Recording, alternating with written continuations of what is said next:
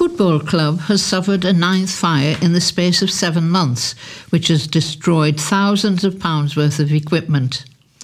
Arsonists set fire to the container and the pitch off John Street used by Bromley Cross Football Club.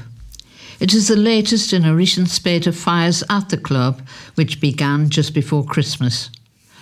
Paul Barton, a coach at the club, said that this one was the final nail in the coffin, as it had destroyed all the equipment in the container, including a ride on lawnmower costing about £3,000. He said, The container is completely burnt out and they've had more bonfires on the pitch. The lawnmower cost a few thousand, and we've lost the rest of our equipment, including balls, nets, and goalposts. The shame of it all is that the pitch is never going to be played on ever again. It will become an overgrown field of weeds.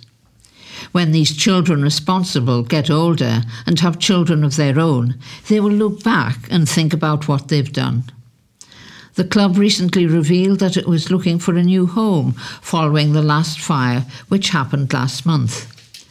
The incidents were first reported at the beginning of June, when Mr. Barton reported four fires leading up to Christmas, and then another four during the first half of June. Bromley Cross Football Club has two teams, an under 13s and an under 14s, and Bromley Cross Warriors has one team that plays at the ground. Footage of the blaze was posted on Instagram, which is how the club learned of the fire. The club is now appealing to Bolton Council to help with its relocation. Mr. Barton said that the incidents have all been reported to Greater Manchester Police.